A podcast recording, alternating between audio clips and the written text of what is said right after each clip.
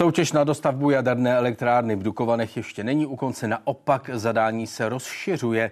Vláda si nechá zpracovat závazné nabídky nejenom na jeden, ale hned až na čtyři jaderné bloky. Až pak se kabinet rozhodne, kolik toho vlastně chce. V téhle soutěži už ovšem zřejmě nebude pokračovat americká společnost Westinghouse.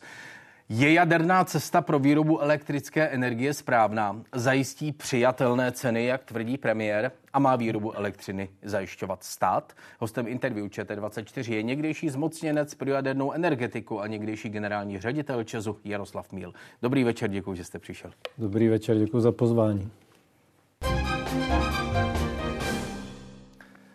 Tak, pane Míle, ta první otázka se samozřejmě nabízí. Až čtyři jaderné bloky. Je to v pořádku? Potřebujeme?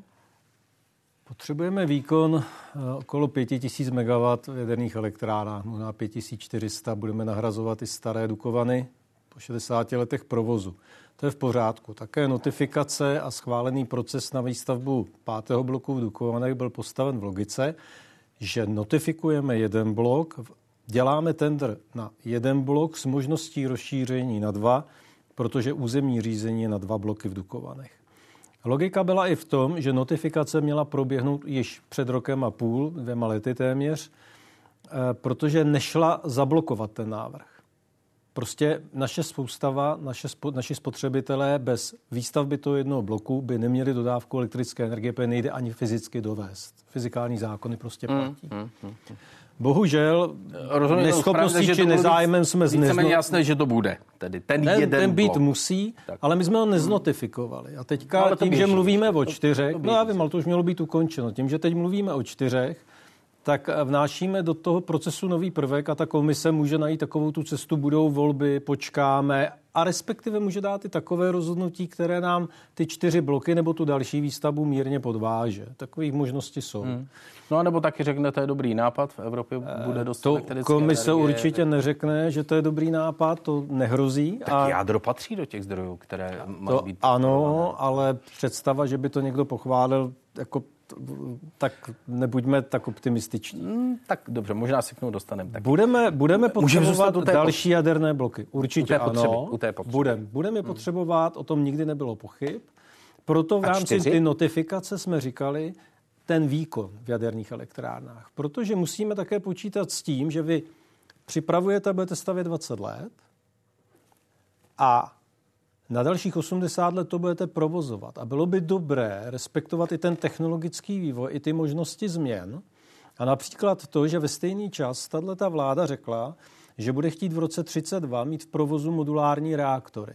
V momentě, kdy nevyužiju lokalitu v Temelíně pro jejich výstavbu, abych ji následně mohl rozšířit mimo stávající jaderné lokality a nahradit tak kogeneraci v uhlí a v plynu, tak jsem vlastně zamezil ty výstavby v roce 32. To je dneska absolutní nesmysl ve chvíli, kdy tam postavím velké bloky.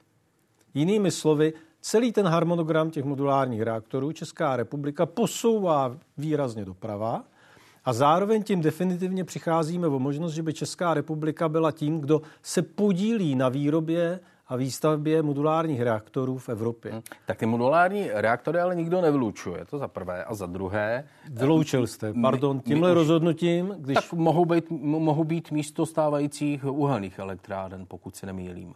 Je rozdíl, máte-li jadernou lokalitu s, úze, má, s rozhodnutím a s EO a rozdíl máte-li lokalitu, kde musíte dělat seismické analýzy, to trvá několik let a zároveň musíte získat další nové souhlasy EU a to, a to my nemáme legislativu jako Palasko. Na to, nejsme to trvá 6-7 hmm. let. To znamená, vy to všechno posouváte velmi dramaticky doprava a zbytečně.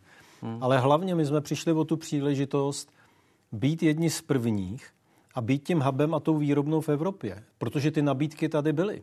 Pro ty ale, malé modulární... Ano. A to jsou střední reaktory středního výkonu, ale abychom věděli, hmm. o čem se bavíme. Švédsko je chce stavět, Estonsko je chce stavět a vyjádřili závazný zájem. Polsko, Rumunsko, Kanada zahajuje výstavbu na konci tohoto roku. Ve Spojených státech a ve Velké Británii, a mimochodem Velká Británie mající společnost Rolls-Royce, která se také angažuje, tak dala víc peněz japonsko-americkému projektu ze státního rozpočtu, protože ví, že s těmi velkými bloky nevystačí, že potřebuje mít i výstavbu zdrojů o menším výkonu, o středním výkonu, protože ta technologie která prostě se výrobní mění, tak těch tisíc megawatt je extrémně vysoký výkon. A v České republice 6 bloků tisíc megawatt je uříditelných, řekněme, efektivně pouze v případě, že aktivně spolupracujete s, okolní, s okolními zeměmi. Pokud tu spolupráci nemáte, tak ta soustava sama o sobě nemá ten efekt, co má mít, ekonomický, a my na to můžeme Protože výrazně to tratit. Um, Nebo? Víte co, t, t, Víte, podmínky vy, vy tady budou... máte spoustu takových eh, jakoby okolních podmínek. Je potřeba spolupráce, no tak bude, potřeba, tak bude spolupráce. Ale ta spolupráce funguje jenom v případě, že máte všechno růžové funkční. Hmm. Není-li to růžové Potřebujeme funkční, výkon. a já jsem to zažil, a tam potom zjistíte, že v té soustavě nemůžete mít jenom velké bloky, nemáte-li k ním dostatečné množství středního výkonu. A to, že to nebude všechno růžové a funkční, ukazovaly analýzy ministerstva financí, jak financovat čtyři bloky. Hm. K financování si s dovolením dostaneme potom. Eh, čistě eh, tedy eh, technologicky, jestli je tady 5 nebo 6 tisíc megawatt výkonu ve velkých zdrojích nebo v malých zdrojích, to není to též. Není to to tež, není, ale je není nutný to jedno. ten výkon v jádře mít. Je ho nutný mít, jednoznačně, ano, ano, protože jinak nesplníme všechny ty kritéria o emisích. Jasně. Ale v každém případě ta cesta té budoucí jaderné energetiky je v modulárních reaktorech. Celý svět se tím vydal. A my jsme Ale byli my moc neumíme ty modulární reaktory. Zatím, není to, nikde to moc ne, nefunguje. Není, není, není, to pravda, není to pravda, ale hlavně jsou to reaktory, které můžete stavět mimo lokality, můžete stavět vlastně Tyhle ty reaktory mají pasivní bezpečnost takzvanou a mohou mít nulovou zónu havarijního plánování. Jinými slovy, zóna havarijního plánování končí na plotě elektrárny, hmm, není to 10, 15, takže 20 mohou být třeba v těch bývalých tepelných elektrárnách. Mohou být přesně tak, hmm. protože ta elektrárna nepotřebuje aktivní systémy dochlazování. Ona má pasivní bezpečnost. A to je velký rozdíl, který může zásadním způsobem změnit pohled v podstatě na, na jadernou no, Takže budeme mít velké dukovany, velký temelin, který mimochodem je na to připraven, to místo tam je, tam ano, měly jistě, být původně čtyři bloky, zatím tam nejsou. No a pak místo tepelných elektráren budou mít malé modulární reaktory. Takhle Ale nebudou v roce 32, posunuli tak se, budou později, tímhle rozhodnutím budou... se posunuli výrazně později a nebudou za no, aktivní no, účasti českého průmyslu, ale budou za účastní. No, protože nás už přeběhnou ty ostatní. Víte? V roce 1920 tady bylo vedení japonsko-americké firmy, firmy a nabízelo účast českému průmyslu. Nebyl to transfer technologie, tu účast nabízeli. Všichni se viděli v ruském dodavateli, takže o to nikdo nechtěl prostě eh, jako riskovat, že tedy rabec prostě lepší než holub na střeše. No a časem se ukázalo, že, že tenhle ten postup nebyl zrovna nejšťastnější. No a diskuze o velkých čtyřech blocích, víte, já už hodně pamatuju, takže na začátku 80. let na tehdejším federálním ministerstvu paliv a energetiky taky bylo rozhodnuto, že v Temelíně budou čtyři bloky a to rozhodnutí vydrželo do roku 90-91, kdy se rozhodlo, že budou jenom dva, protože situace se změnila. Ale... A, a je to správ, bylo to správné rozhodnutí? Dneska mohly stát čtyři bloky v Temelíně a třeba bychom bylo to problematiku neřešili. Bylo to jednoznačně správné rozhodnutí, protože se roz, rozpadla celá dodavatelská struktura a nikdo tady nebyl, kdo by postavil ten třetí a čtvrtý blok na klíč. A nebyly na to ani finanční zdroje, ani politická podpora. Ta se vyčerpala tou dlouhou výstavbou těch dvou bloků. Ta politická podpora a stabilita a věrohodnost toho projektu je to nejdůležitější, co vy v podstatě máte abyste takhle dlouhou, dlouhé období přípravy a realizace byli schopni ustát a dotáhnout do konce. A všechno je to o lidech.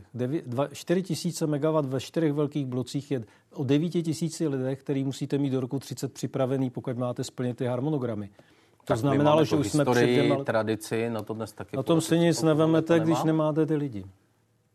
No, no, no ti tvoří tu tradici a historii. Ale víte co, včera jsem seděl s některými kolegy a zjistil jsem, že v 65 jsem tam nejmladší. Takže se můžeme z těch, bavit... Co rozumí jaderné energetice. Z těch, co stavěli. To jsou dvě rozdílné věci. Jedna věc je, když jste provozák, ale druhá věc je, jsou to lidi, kteří dělali investiční přípravu a kteří realizovali tu výstavbu. A ten příběh je úplně jiný. To je specifický obor, specifická znalost a všimněte si, že my máme problém s výstavbou dálnic, protože ta investiční příprava a realizace není z těch nej, nej, nej. A představa, že teď najednou řeknu, že budu mít čtyři bloky a že to všechno zvládnu zorganizovat, to je asi tak, jako když zjistím, že neumím postavit 9 kilometrů z D1 na D11, tu, tu spojku z Říčan do Běchovic, ale teď najednou udělám tender na celou dálniční síť v České republice, je to super, zmákneme to, máme na to, máme na to lidi, nemáme na to nikoho a nic, ale ten tender prostě udělat tak, aby byl dobrý, aby vám ho nikdo neschodil, s tím, že mezi tím zastavíte všechny další stavby, to je velmi náročné. Já bych šel tou první cestou a neprodlužoval. nemá experty, odborné experty na to, aby stavěli jaderné elektrárny. No, a že nemají ty firmy, které se o to ucházejí? No, já vám to řeknu takhle. Ten, kdo nestavil nejméně 10 let, je začátečník opětně. To je obecně platný úzus. Podívejte se do Francie. A Čes má vynikající provozní personál, ale na tu investici nemá kvalifikovaný lidi, kteří by prošli stavbama. Možná má dva, tři, čtyři. Ale vy potřebujete lidi, kteří na těch stavbách zahraničních nebo někde dlouhodobě působili, fungovali. A že by je měli dodavatelé, ano, mají, ale musíte mít těch kontraktech, že ty lidi tady budou, že sem nepošle čtvrtého zástupce, pátého náhradníka. Ale to je, jsou jenom dvě části. Vy potřebujete kvalifikovanou státní zprávu a samozprávu. Na její výuce a vzdělávání od roku 19, kdy jsme předložili první návrh, se neudělalo vůbec nic a výsledkem je, že my do dneška nemáme územní rozhodnutí. My posouváme termíny. Územní rozhodnutí má dva roky spoždění, notifikace má dva roky spoždění Samotný tender jsme posunuli o 6 měsíců kvůli bezpečnostnímu dotazníku, kvůli politickému chaosu a neschopnosti prostě rozhodnout. A no, teďka posouváme veškerý... Asi ne. No 6 měsíců no. Čes si nechal udělat dodatek hmm. ke smlouvě, že mu to stát zaplatí. Jako jo. To je v stovkách milionů, to není jako, že jako nic se neděje. To platíte vy, já a ostatní. A co se týče, co se týče tohohle toho posunu, tak taky se bude muset udělat dodatek hmm. ke smlouvě, aby se to pokrylo. Eh, Takže to všechno Mimochodem. teprve bude muset být a dneska se rozhodlo, ale na stole nic není. Hm. A odborníky na malé modulární reaktory, které a... se zase až tak moc po světě zatím nikde nestaví, máme? Nemusíte je vychovat a proto musíte no, přijít no, to s tím, že na ty velké reaktory. začíná. V, v čem je tady rozdíl? Tedy rozdíl je v no, tom, že velké mladé... nebo malé z hlediska odborníků. Tedy. Z hlediska odborníků to je to stejně. o tom, že na výstavbu malých modulárních reaktorů potřebujete výrazně méně, protože na té lokalitě nestavíte a neprojektujete nebo doprojektováváte tu elektrárnu, ale máte vyrobené té technologie ve fabrice a na elektrárně kompletujete. Proto ta stavba trvá 3 až 3,5 roku a protože na elektrárně jaderné ve výrobních nákladech 60% dělá ceny výrobních nákladů, nákladů výrobních dělá, dělají peníze, cena peněz a čas, tak vlastně výrazným způsobem jste schopen ušetřit. A ta podstata je v tom, že potřebujete i méně lidí na provoz. Nejen na tu přípravu, nejen na tu realizaci na provoz, ale hlavně můžete posouvat z místa A na místo B a tak dále. Což u těch velkých bloků není tak jednoduchý, protože se nebavíte, dejme tomu, o tisíce lidech, ale bavíte se o daleko větším počtu lidí, pro které taky musíte udělat zařízení staveniště a celkové zázemí. To znamená, to zařízení staveniště, to je prostě stavba malého města. Jo. Jak vnímáte ten fakt, že Westinghouse se patrně nebude účastnit této části tendru, pakliže se vláda tedy rozhodne pro ty čtyři, až čtyři reaktory, takže Westinghouse je tady ze hry venku? Eh, aby byl tender věrohodný, tak je potřeba postupovat a nevnášela se určitá sta, ne, nestabilita do toho procesu, tak je potřeba postupovat eh, podle toho, co bylo dohodnuto a co platí. A platí zákon o zadávání veřejných zakázek, podle kterého investor Dukovany 2 eh, organizuje výběrové řízení. To znamená, ten, kdo má sdělit společnosti Westinghouse, že nesplnil podmínky tendru, měl být už před dvěma, třemi, čtyřmi nebo v době, kdy už předložili nabídky, ten investor. Určitě to není vláda. Ten tender nekončí ještě. Oni Počkejte. Tender nekončí, tender běží. Takhle to není. Pokud no prostě takhle to vy, řekli. Vy jste si vyžádal nabídky a pokud někdo nesplnil a nedal kvalifikovanou nabídku, tak se nemůžu tvářit, že jako je to fajn a na konci se nějak domluvíme. Protože vy máte další dva soutěžící a každý by, si měl, každý by si měl uvědomit, že ty soutěžící investují zhruba 2 miliardy korun do ty nabídky. A oni pochopitelně, když vycítí tu příležitost, že ten stát, respektive investor, nepostupoval úplně jako nejlépe, tak ty peníze budou chtít zpátky. A uvědomme si, že my jsme tady v situaci, kdy pro mě nepochopitelně rozhodovala a oznamuje věc vláda, měli ji rozhodovat a oznamovat ten investor, to je první bod. Vláda podle uzavřených smlouvy a podle platných legislativy měla rozhodovat na základě výsledku výběrového řízení, které jí předloží ČES, a to pouze a jedině z hledisek bezpečnostních, to znamená energetická bezpečnost, národní uh-huh. bezpečnost, technologická bezpečnost a další, další typy ochrany státu. A rozhodovat o tom, jestli teda ten vítěz obdrží ten první anebo druhý v pořadí. Takhle je to bylo formulováno a je to i podle zákona o zadávání veřejných zakázek a podle té výjimky bezpečnosti. No dobře, ale tohle nenastalo, jestli jsem to ještě pochopil. No tak, právě proto je to takové běží, zmatečné, no, tak, jako v logice, tak to vypadá... se tender, protože to třeba chcem koupit víc. No, tak. no to není tak jednoduché. Vy jste vyhlásil tender na jeden blok, takže já jsem dal nabídku na jeden blok, když si představím, že jsem dodavatel. Vy po mně chcete, abych dával nabídku na další dva v jiné tak lokalitě? byla tam ta obce, eh, ta možnost, že to možná budeme chtít. Ano, tam byla. ale závazná obce je něco jiného než nezávazná. Pokud tu lokalitu neznáte, tak nemůžete dát závaznou nabídku. Pokud dáte tu závaznou nabídku, tak bude mít desítky stran různých disclaimerů, že, za co nebere dodavatel. Loka, lokality znají, aspoň dnes to tam padlo na té tiskové konferenci. A to řekl zástupci, kdo? No, padlo to na té tiskové konferenci, že na lokalitách se byli podívat. Nezlobte se na mě, to, že to jsem tam se zaznělo. byl podívat na lokalitě, neznamená, že znám lokalitu. Musíte perfektně no, znát. Asi to nebylo jenom, že tam přijeli, vyhledli je mi, fakt, a... je mi fakt líto, ale když se dělal tender na Temelín, tak prostě seznámení se s lokalitou je skutečně seznámení se se všemi daty od geologie, připojovací místa vyvedení výkonu, dodávky vodu, organizace staveniště a tedy a tedy. A hlavně součástí toho tendru je kontrakt. Aby jsme si rozuměli, vy děláte výběrové řízení, dáváte poptávku, přijde vám nabídka, součástí nabídky musí být akceptace vašeho kontraktu, respektive takový odchylky od deviation, odchylky od kontraktu. Není to o tom, že já přijdu a jmenuji se, já nevím, firma Koberce a tady vám dávám svoji nabídku, svoji cenu a svůj kontrakt. Takhle to nefunguje. To znamená, kontrakt na ten Temelín, na ten blok 3-4 Temelín, ten by měl být investorem předložen. A dá takový kontrakt dohromady ve velké rychlosti plus ještě na druhé straně, aby někdo zpracoval, posoudil ho a zpracoval na to nabídku, to si myslím, že v takovém časovém harmonogramu je těžko zvládnutelné. Podívám-li hmm. se i na to, že požádali francouzi i američani o posunutí termínu a jediný, kdo splnil všechny termíny, byli Korejci. Tady vnášíte určitý prvek nestability a možných právních sporů. Hmm. No dobře, ale právní spor taky může dopadnout ve prospěch České republiky. Abychom se ne, neutopili no, úplně v, to neviděl, v, prostě. technika, v těch eh, detailních technikálích. Já jsem se na začátku Eh, ptal, jak to vnímáte, to vyřazení toho Westinghouse. Dobře, já tu otázku rozšířím. Máme hledat nějakou souvislost s nedávnou cestou prezidenta Petra Pavla do Francie no, a s nedávnou ne. návštěvou francouzské ministrině pro energetickou transformaci v České republice? No, určitě ne. Víte... Nějakou souvislost se sílou Francie v rámci Evropské unie ve vztahu k potřebným notifikacím? Máme já, hledat v takovéhle spekulace? Já bych v tom nehledal vůbec žádnou spekulaci, úplně jednoduše Westinghouse prostě po těch zkušenostech, které má, tak mu akcionáři nedovolí předložit eh, třeba nabídku, kterou my bychom si rádi vysnili, protože Westinghouse nebude chtít být zodpovědný za další členy konzorcia například. Stejně tak jako Bechtel jako partner jejich nebude chtít být zodpovědný za činnosti Westinghouse, což už je určitý narušení toho, co vy chcete.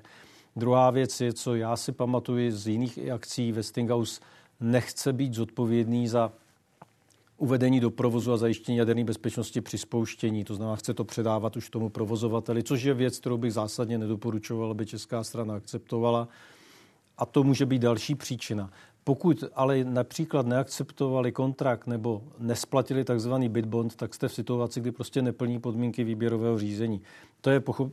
nevím ty detaily, ale vycházel bych z toho, že to hodnocení, který Čes dělá na té technické pracovní úrovni těch 200 a více lidí, tak to je hodnocení do přesně daných tabulek a, a tam prostě je to digitální, tam se jako moc nenavymýšlíte a to se těžko mění. To znamená, je-li od Česu vládě informace, že Westinghouse nesplnil a že ho chtějí vyřadit, tak to měla vláda podle mě nechat na investorovi, protože on hmm. dělá výběrové řízení. To, že se vláda rozhodla, že to oznámí, tak fajn. Ale, ale pokud by tedy, a řekněme, že to nevíme do detailu, pokud by Čes řekl nesplnil, tak to je berná mince a tudíž jakákoliv firma, v tomto případě Westinghouse, tedy by musela skončit. Zcela to určitě. Tak, to tak je. Tak to financování, říkal jsem, že se k němu dostaneme. Vy jste před časem v E15 loni na podzim to bylo mluvil o tom, že čtyři bloky ufinancovat nejde. Proč by nešlo? No, protože čtyři bloky vás přijdou zhruba na 2000 miliard a ten ty stát nemá. A, a, a proč 2000 miliard zrovna? Tak říká se ta overnight cena, ta okamžitá cena v předloňských nebo jakých cenách 180 miliard na blok.